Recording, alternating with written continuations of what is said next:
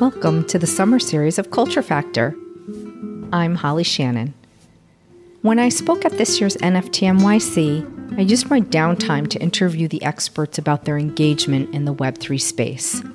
We've talked on Culture Factor a lot about what Web3 is and how it's being used, but I wanted to try and understand why. Almost every person I spoke to had a similar reason for being part of Web3. They all wanted to help fulfill our most basic, fundamental, evolutionary need, connection. Over the next few weeks, I'm going to explore the methods that artists, collectors, and businesses use to bring about connection. I'll break down the whys, not just the whats, of this new digital space we find ourselves in. Well, hello, Culture Factor family.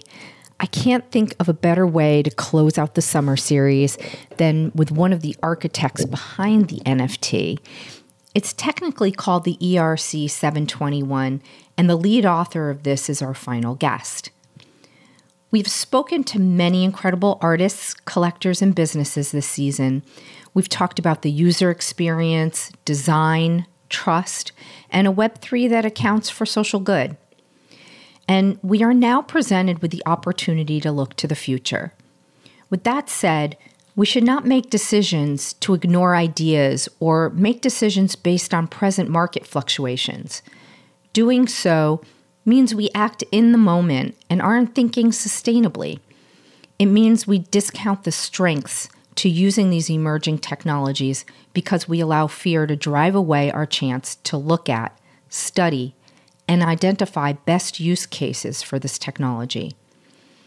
If we consider the argument to embracing the concepts, we will prepare for the possibilities of a future, one that lays forth a more transparent supply chain and business for one, and you'll learn more possibilities once you listen in to William Entriken. He's our next guest. I also want to say that this tech can be applied with or without blockchain or cryptocurrency.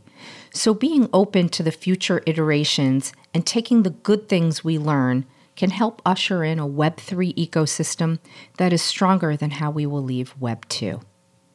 So now, please join me with William Entriken.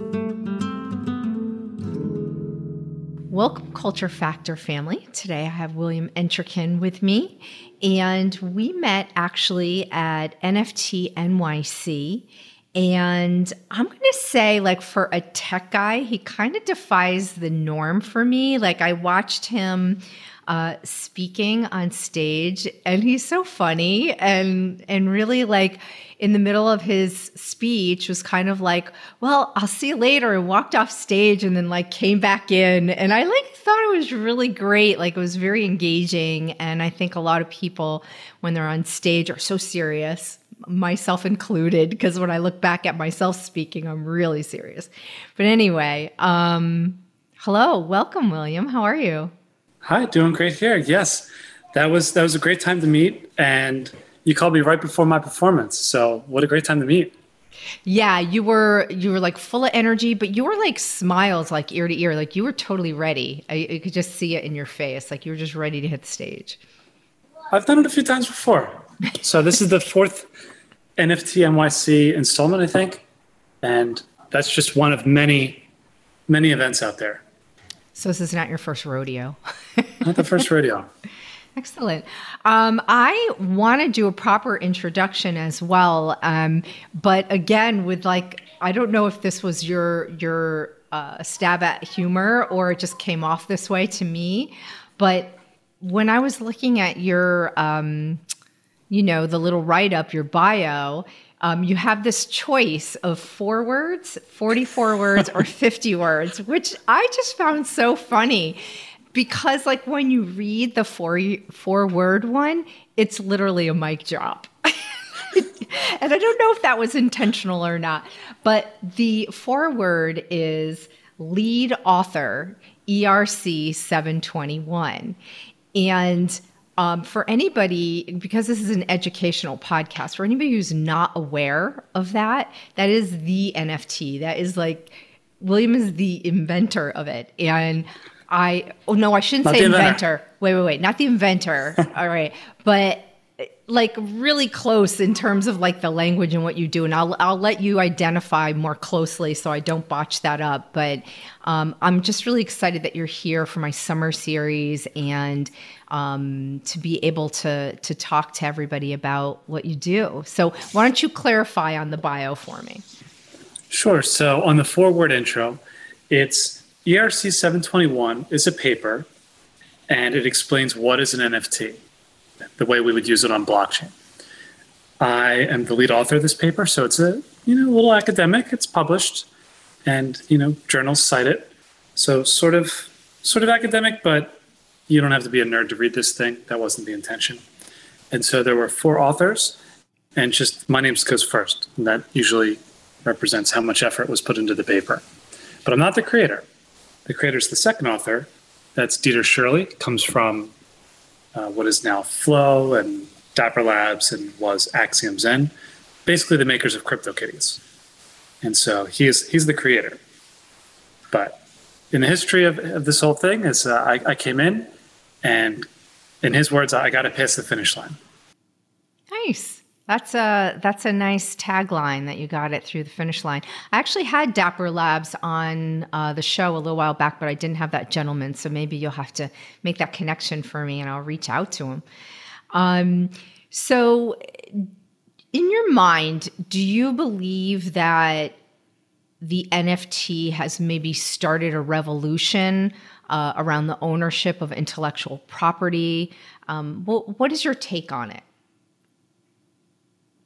Revolution. Well, I have a vision here. So this is usually the speech I gave last year. I've given this speech a few times at New York, and it's a shame you didn't get this one. But I try to zoom out and look at the big picture. Revolution's a big word, so I want to do it justice. You can take movement. It's okay. Well, yeah. So right now, I think what we're seeing is a easier way for new artists or lesser established artists to sell their work. And real artists ship, right? So selling is an important thing. And I don't look down on selling or commercial or any of these money things. I don't look down on that because artwork is about expression and, people buying things is part of reception. So I don't know if it's revolutionized IP in general, but for some people that are more creatives, I think it is very enabling. So it's a stepping stone, it's enabling. Revolution, that's coming. So these bigger things take time, and I'm still waiting on them. I'm still waiting on these. I've seen the future. I'm involved in these projects. I know it's coming. I've seen the little bits and pieces, and I know it's when it's going to get here. I know what it is, and it's that's the revolution. Yeah, I think it is. It's on the edge of being embraced with a certain level of ferocity. Like it's there.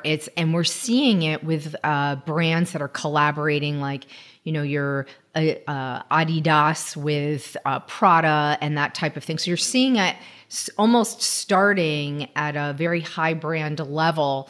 But would you say it was really more like, when it was brought to light, was the thought process more like the individual artist? Oh, the thought process was all-encompassing. So you got to imagine 2017, 2018, when the only thing we had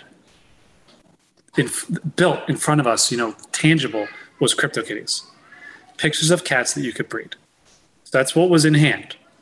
And the idea that we were thinking up includes all this stuff we're working on now. And so back in the day, I was actually studying a couple specific use cases, and one of them is intellectual property. So I was at Licensing Expo, which is a place where they make deals from, you would go see a movie pre-screen, you put your phone in the box and you go see whatever, the new Toy Story before it comes out, and they got the characters in there, and they want to sell you the characters for your lunch boxes and your backpacks and t-shirts, whatever they sell Buzz Lightyear on, right? And that's the game. That's intellectual property. That's what that industry is like. You've got a lot of levels of people involved. And so that's where I was thinking. I said, we got pictures of cats, but that's where we're going. So we better lay the tracks thick because we got some big trains coming. Very interesting. Something that I've seen across the board, because I've been in Twitter spaces, I've been in clubhouse rooms, I've been on stage, I've done a few things that have put me in front of people who are learning about it and those that are using it. And I feel like it's a love-hate, like a love or hate kind of relationship. What is your take on that? Like, have you been getting that from the beginning? Why do people vilify it? Well, people get emotional, and when there's money involved, it's it multiplies everybody's emotions. People are making money, losing money. And I just bought my first NFT a couple months ago. So I've been on the sidelines from all this stuff. For me, it's really about the long-term project. So caveat, except for a couple tests or a couple demo projects or something like that, nothing of value. I break contract. I got to give caveats, right? So I've owned a couple NFTs, but just for test purposes. But I actually bought my first one like 2 months ago. So I try to avoid, looking at these ups and downs and taking it personally. And, the one I bought was really just to support a specific artist. So I'm not planning on selling it. The best way to make money in artwork is to hold on to it, right? Is to buy something you never want to sell. Yeah, yeah. Right. So people are not following that advice. They're learning the hard way, the wrong way to buy artwork. So that's an emotional ride for some people. And, people ask me, oh, NFTs are terrible. They're hurting people. I don't feel like they're hurting people. I don't feel like NFTs are walking up to your door, robbing you and taking your money. I don't feel like they're, attacking you on the street. I don't feel like this is what's happening. I feel like some people that have the resources to put money somewhere feel like they're going to flip it with an NFT, and some of those people are losing money. So I don't really feel so bad about that. I don't feel like critical infrastructure is running on NFTs, anything that you would know about. So I don't feel like these things on TV are hurting anybody. And so I'm just going to put that in the bucket of buyer's remorse. Somebody bought something, they didn't like it, and they're going to burn down the world complaining about how terrible it is. Well, why'd you buy that in the first place? I'm also involved. There's a lawsuit, and I'm an expert witness for the defense. And it's like somebody bought a bunch of these things and they're using it. It was like a GameFi thing where there's, not only there's NFTs, but there's also money involved. They got really excited about it, and then they lost money. Now they're suing, and they're complaining about a million reasons. It's like, well, if you didn't lose money, would you still be upset? Is this really because you're upset for these 17 reasons in the lawsuit, or is it just because you lost money and you're complaining? So I don't really lose a lot of sleep over that. Overall, am I up at night because these people are taking it the wrong way, or, I have this grand vision, but it's not being applied properly? Not at all. I see different phases here. So I feel like this is a phase. This is going to run. It's going to run out of gas. We got another phase that's coming. And I see it happening. I see it clearly where we're going. And, this is coming. It'll burn out. But the longer picture, it's totally, totally in motion. And that's really all I care about. Can you give us a vision of what that looks like? Yeah, so I'll give you the three phases briefly. So where we're at now is going to be new artists, so not established artists, with kind of an affinity for tech, focused mainly on visual art, pictures. That's phase one. That's where we are. And it's really easy to see why. It's just because you got to be a first mover. You got to jump in, and with these type of things, nothing's really holding these people back. They don't have any contracts or brokers to worry about. So they can just jump right in. That's phase one. That's where we are. And that's starting to fizzle. Phase two is established artists.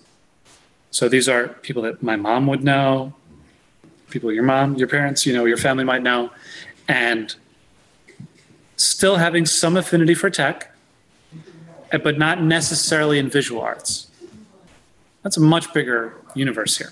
So we're talking about people that my parents or family would have got tickets for to see in person. Or also, if you go on IMDb, when there's a movie, there's a lot of people involved with these movies. These are the people I'm talking to.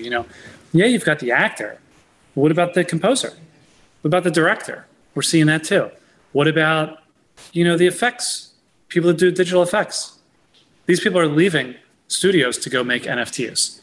So that, there's a lot of people on one of those credit reels, if you ever watch the movie to the end. A lot of people there. Mm-hmm. And those people all add value. And so I think some of them are tech affinity, and they'll come in there. And that's kind of, we're getting there. That's going to be the second phase. Third phase is way larger. Third phase is just supply chain. I mean, this is like the $1 trillion industry of everything that we do. Anything in your world that has a serial number on it can be an NFT. And by this point, the NFTs, remember, NFTs don't have to be on blockchain. So we can use these concepts in the existing supply chain or in the existing world. And so my vision here, or my mission, is that most of the stuff you buy, you're going to be able to verify it somehow. You verify authenticity or maybe some seller claim. That's the whole vision. So I'm not trying to, you know, disintermediate government, make a revolution to, you know, revolutionize finance. I'm not trying to do any of that. I'm trying to make it respecting people that buy stuff. When you buy stuff, whatever it is on your AirPods or this speaker thing, this camera, some of these all have, actually all three of these have serial numbers on them. This Nest, right? So all this stuff has serial numbers on it, which means you can track it. And supply chain has a lot of issues. Supply chain, you know, the supply chains are getting much more diverse. You're buying things in one country, the finished products go to another country. Specifically, I'm studying pharma supply chain, which has a lot of problems. But if you could just buy something, let's think about food. If you buy some food and it says it's kosher, you have no idea what that means. I mean, there's literally a religion around this. People, you know, there's a religion around eating this food. And I think we can support people that care about what food they're eating, care about it a lot.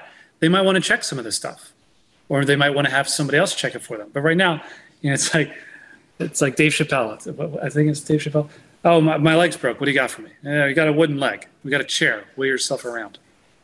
It's like, I want to eat kosher food. What do you got? Well, we got this U, and we just stamp it on your food. You eat that. I hope that's Dave Chappelle. It might be Chris Rock. It might be Chris Rock. And, you know, we got nothing for these people. It's like, okay, well, we stamp a U, and, you know, it's good enough. Mm-hmm. I think we can do better. I think we can do a QR code where you might, you know, be able to look something up. And that's just food. That's the easiest to explain. But what about pharma? You know, I just happen to know a lot about pharma. There's a lot of problems that aren't as easy to articulate, but food is the easy example. So if you want food to be conflict-free, direct-to-table, organic. What does that even mean? From, you know, with animal sustainability. All these things, we can track these things. What does that have to do with NFT? It's the same thing. It's the same exact thing. With artwork, we're just applying these concepts to make sure that the artwork that you get from this artist and that you have is scarce, tradable, you know, looks good, shows up on OpenSea. That's what we're using it for today. That's as far as we're running with it. In the future, you're going to buy food, you're going to scan a QR code, be like, wow. And you might be able to click a little, you know, you open something up on a computer, it's like, it goes deeper, deeper, deeper. You click, click, click, click. You can like open there's a little triangle. I don't know why they came up with a triangle, but you click the triangle and it drops down and there's details and you can go deeper and deeper. Your food should be like that. So some people are allergic to certain foods and, you know, they're eating food that's hurting them, or for religious reasons, people want to eat certain food. I want to support all that.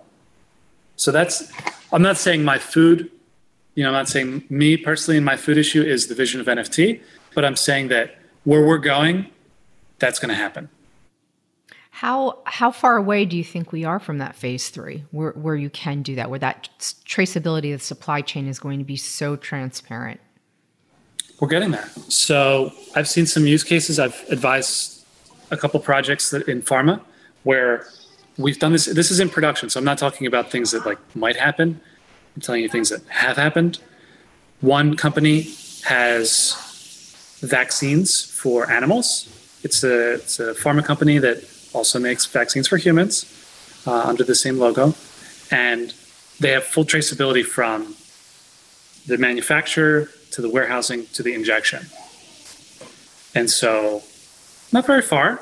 You know, it's not going all the way back to the ingredients of this, but this is in production. So when you, if you're a farmer and you're buying these drugs, you are not, you're not using your phone on some like Web3 NFT stuff. They don't see the words NFT, letters NFT, but in the back end, behind the scenes, NFTs are involved, and it's tracking this stuff, tracking it from here to there, tracking it from here to there.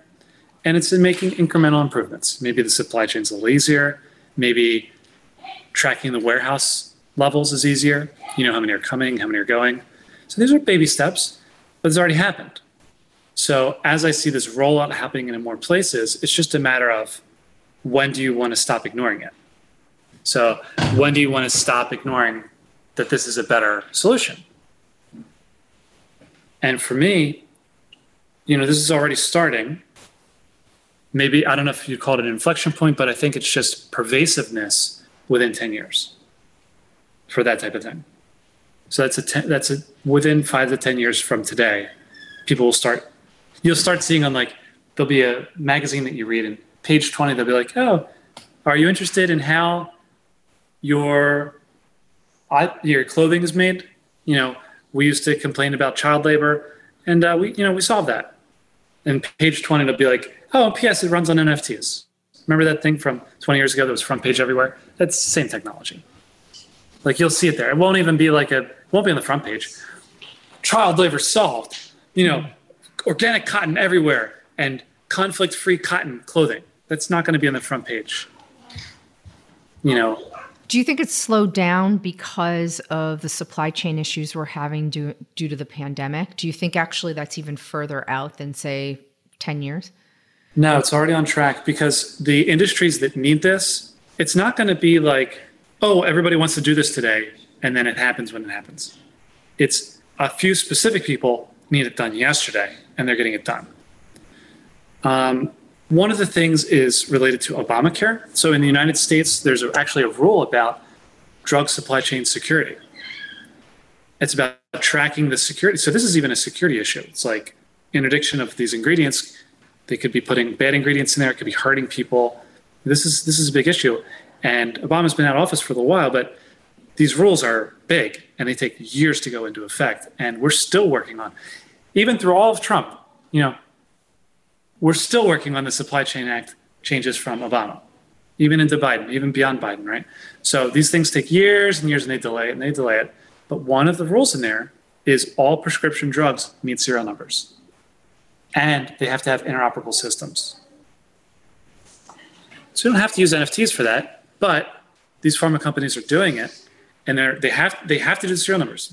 You can't not do it. And this is a very big effort. You're like, serial numbers, you just stamp serial number. I know one drug company, they've got 80 people in this department, just on the serial numbers. Interesting. So it's a big thing.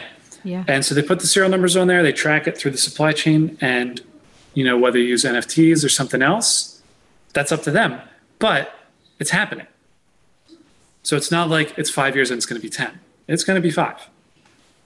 The 10 years will be the other industries, like conflict-free clothing or food sustainability. You go to Whole Foods, and they've got the animal welfare rating 1 through 5. It's like, okay, do I want to buy a 1 today or a 5? You decide. And there's no QR codes. Probably good enough for now. People trust Whole Foods. What about Giant? You go to Giant, you're going to trust their animal welfare rating? Do you think Giant cares as much about their supply chain as Whole Foods does? I don't know. But it will be the Giants of the world that are just like, okay, well, we're going to prove it to you. And you're going to scan the QR code and it'll be like, okay, well, I can trust that. I don't need to trust Giant. I can trust this, multiple things that you can verify yourself. Those things will get pushed. So that's going to be the 10 years. Those things are not like, I need this done yesterday. Just like you said, with the economy, with the supply chain, they move up and down. Hey, Culture Factor family. I have been enjoying rosé over this very hot summer, and Harmony Wine has been my newest addiction. My friend Matt Harmon has not only created this delicious rosé from Provence, but it has these beautiful notes of strawberry and floral, and it's dry and super yummy, and he put it in the prettiest of cans that you can take to your picnic or a barbecue. Matt and I agree that the best rosé comes from the south of France. That's probably why we're friends. And he is going to be giving you, my Culture Factor family, 20% off. Your Harmony Wine link is in the show notes. Are you working with, is it the same core four people that wrote the paper that are actually rolling out some of this, or no, you guys have dispersed and doing your own consultations at this point? Very dispersed, yeah. So just very dispersed. I'm actually not in touch with them. I mean, I run into them online or whatever, but haven't seen them very much in the past few years. And we've all gone different directions. We all got in for different reasons. Mm-hmm. And so my reason is this mission. So I wanted to articulate it the way I said it to you. You know, half the things you buy, traceability or verify claims. That's my vision. And so for me to execute on my vision, I'm going to do podcasts. I'm going to teach. I'm going to do advisory. I'm going to, you know, point people in the right direction. I'm going to build examples, build demos. I'm not starting my own company. I think that's too slow. So a lot of people say, well, why didn't you start a company? You can do this yourself. And I said, no. We're creating an industry here. There's going to be a lot of companies doing this. So this is why I think the most effective way for me, just do advisory work with specific companies that are inspired and just support them. Other people are doing this for commercial. Dapper Labs is doing great. You know, we've seen NBA Top Shot. We've seen CryptoKitties has been very successful. And so, you know, keep that up. Flow, that's all. This is all from the same person. You know, just keep it up. They're doing a great job. Yeah, they're really tapping into the brand relationships and, you know, the indie artists, which is pretty cool. Let me just jump back. You said that you had purchased NFTs more as like a test. And now you are purchasing because you want something, you know, something spoke to you as a piece of art. So you're officially a collector now. You are. And so sort of like a three-pronged question on it. Does it have utility? And if it did it matter to you? And does it have a roadmap? And if it does that matter to you? And then I'll ask you the third question after you answer that. This is easy. No, and no. So I'm not the collector of the artwork, but I'm the supporter of the artist. So somebody I know, good cause, no roadmap. Money's going directly to them for their own life, not going to some grand scheme that has in any way going to benefit my token. Mm-hmm. So I don't expect any value out of this, period. I don't expect like a metaverse / game. I don't have a roadmap. A lot of those things are, people should not be doing as much as they're doing with that stuff. Mm-hmm. Some of that is kind of the wrong direction. You know, sometimes that might be a security. You know, if you're buying something, but you expect it to go up in value and they're telling you it's going to go up in value and they're telling you they have a roadmap, it might be a security. If they're selling you something with a roadmap and they don't deliver that, that might be false advertising. So I feel like a lot of these things are not going to be prosecuted, you know, if you're just doing some small NFT drops or whatever. But again, I'm looking for big picture here. I'm looking for sustainable like ideas that are going to run, you know, into billions and trillions of dollars. So I don't want to see any of that stuff. I don't want to see, you know, it's just my mindset. I'm always thinking big. So I want to be involved with projects that are, you know, doing the right things and set up the right way. You know, I see both sides of it. So I'm an artist. I've always been an artist. And I released my NFT, but I said from the beginning, there's no utility on it. There's not going to be anything unlocked. And there's not going to be any roadmap. I don't want to set anybody up for disappointment if I'm unable to do it. It literally supports my show, myself, my art, and the artists that collaborated with me. And that's it. You know, that's the end all be all for me. But I think for big brands that have the marketing arm, that have the money to build out just about anything they want, I actually think that the magic is in the utility for them, that there's something special about having a roadmap, especially as you go through the effort of building fans, you know, the fandom aspect of it. This is a good point. I've seen a lot of people do it the wrong way. So I've seen a lot of projects that don't have resources or experience, and they just have an idea. And basically they're using NFTs like ICOs back in the day, back in 2017, 18. ICO was when you had basically like a Kickstarter, but just times 1,000 times more money. So like, oh, I've got a cool idea. It would be super awesome if I had $100 million to go do that. That's an ICO. I want to build satellites that float around Earth to take pictures and something. It'd be cool if I had $100 million to do that. That's an ICO. A brand that's trying to launch a product and get people excited because brands don't know how to connect with their customers anymore and they want to try something new. We're getting warmer. And then brands that actually have something that they're going to deliver on with a real product team, and the brand that has done stuff before, and then connecting people into that, now you're getting hot.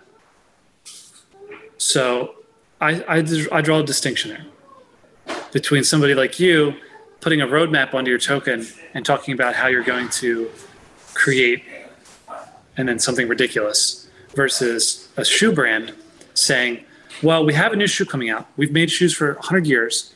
We're definitely going to make the new shoe with or without you. And P.S., we want to draw you into the creative process. That's our roadmap.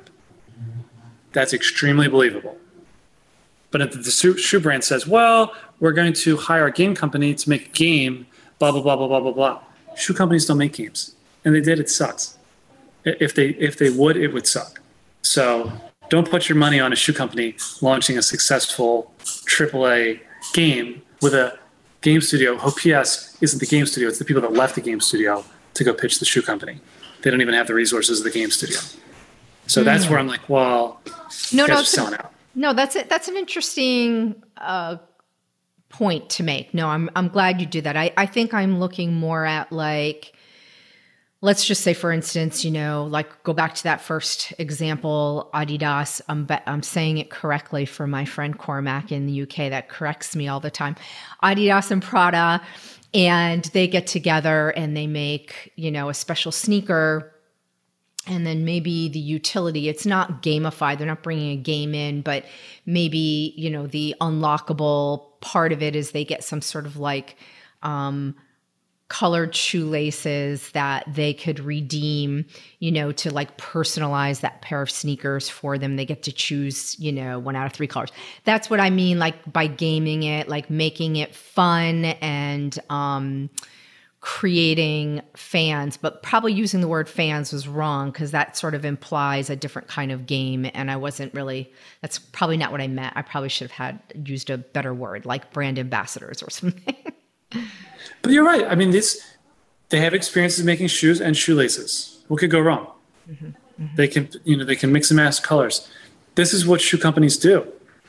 They design styles. They do collaborations. They mix colors. Now we're seeing a lot more shoe collaborations, but none of that is outside of their sphere. So I think they're going to be successful with that. I agree. Let me ask you a question, William. You had said, I'm going to take you back in the conversation just a smidge here. So you had said that you just recently bought an NFT a couple months ago. And like you, I've been very cautious about what I do as well. I've had people give ones to me, but I've been waiting for the right time for certain things. And also because I have a podcast and I just, you know, it makes a difference what people see, what I do. So I'm careful about that. But what was interesting to me is that you bought the art to support that artist. And I'll go so far as to say for art's sake, like you appreciate that. And you spoke about value. So what I want to ask you is, when you buy art as a collector, what is the value you're looking for? Is it you know, the intrinsic value of seeing it in your digital wallet? Is it the ability to print it out and have it on your wall? Did that artist send you like something physical? Like, is it the twinning, you know, the physical and digital?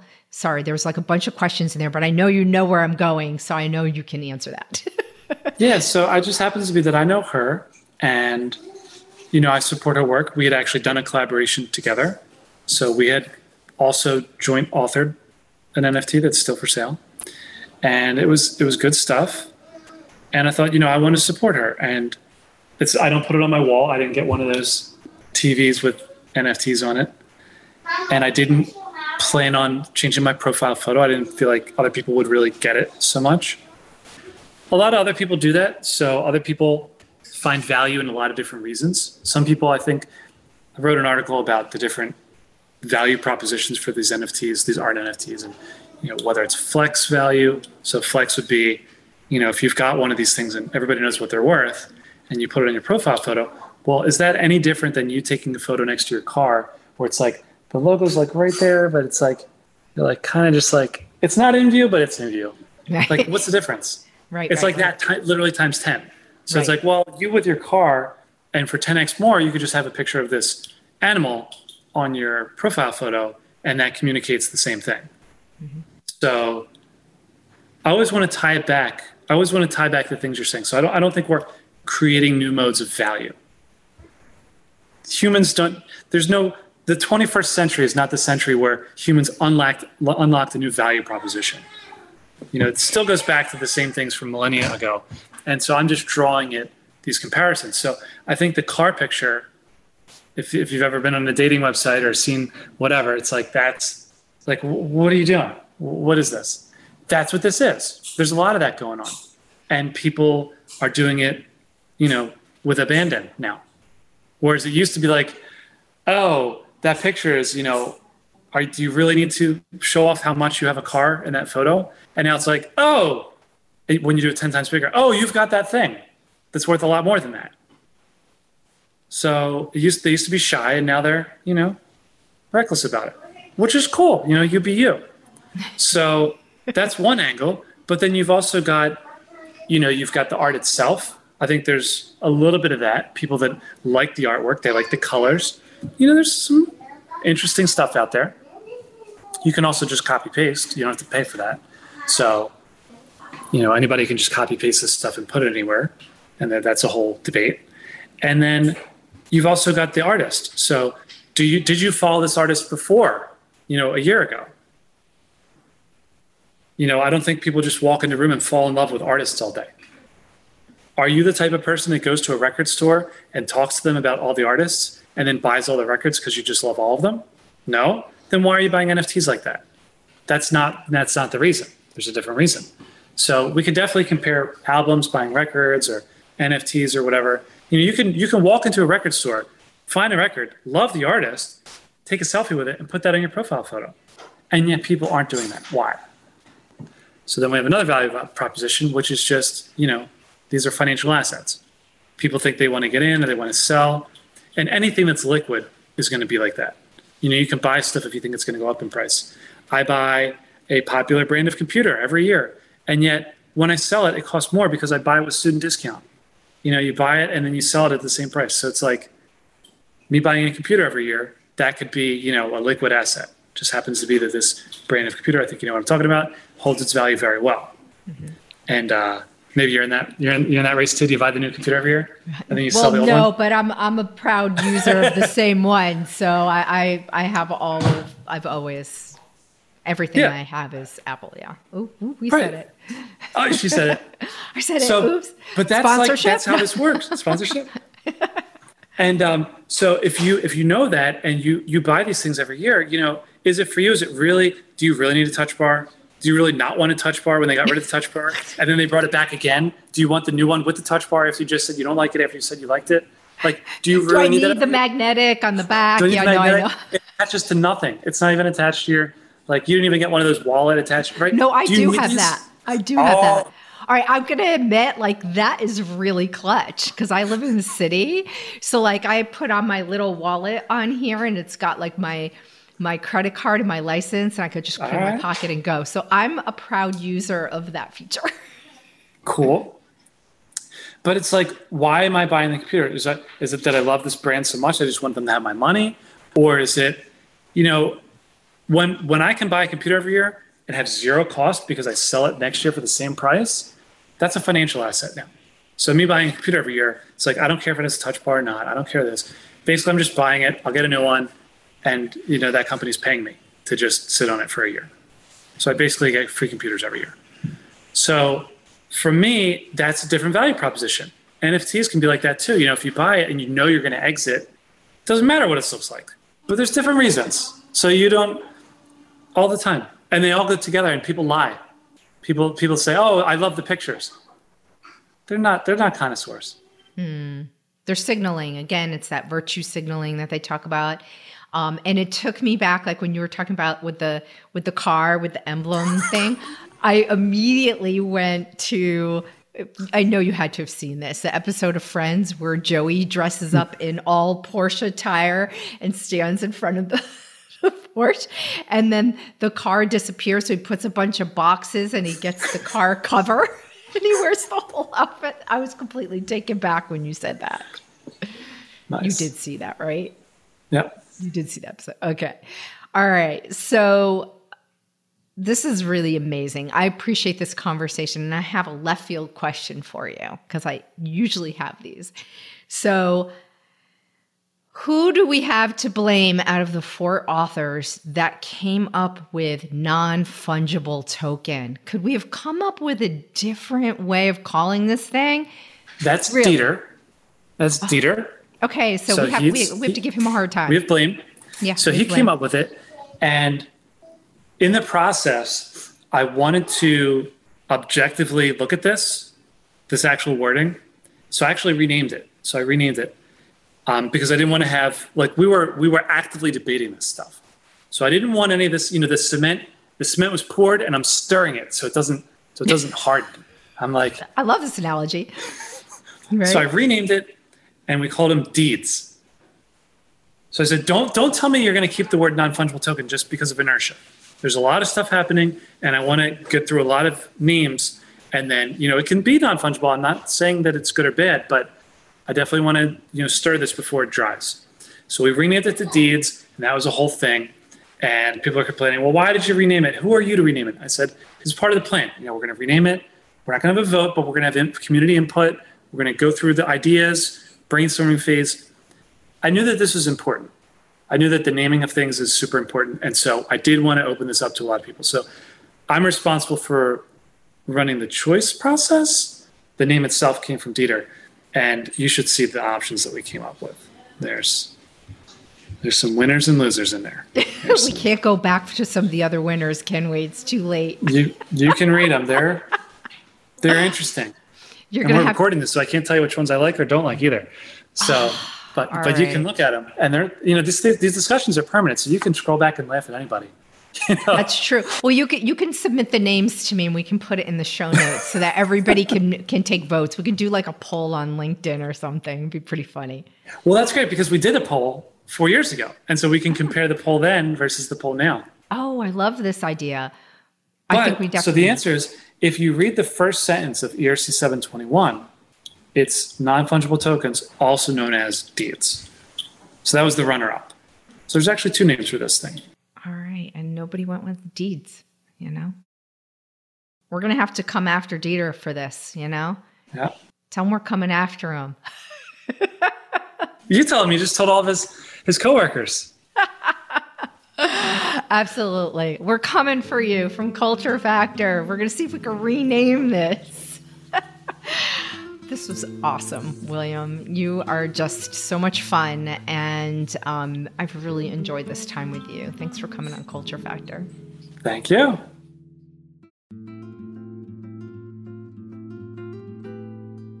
So what do you think? I'm on Twitter, Instagram, and LinkedIn. Wherever you leave a message, know that I'll engage with you, and others will too. I may even share your thoughts on the show. This summer is coming in hot.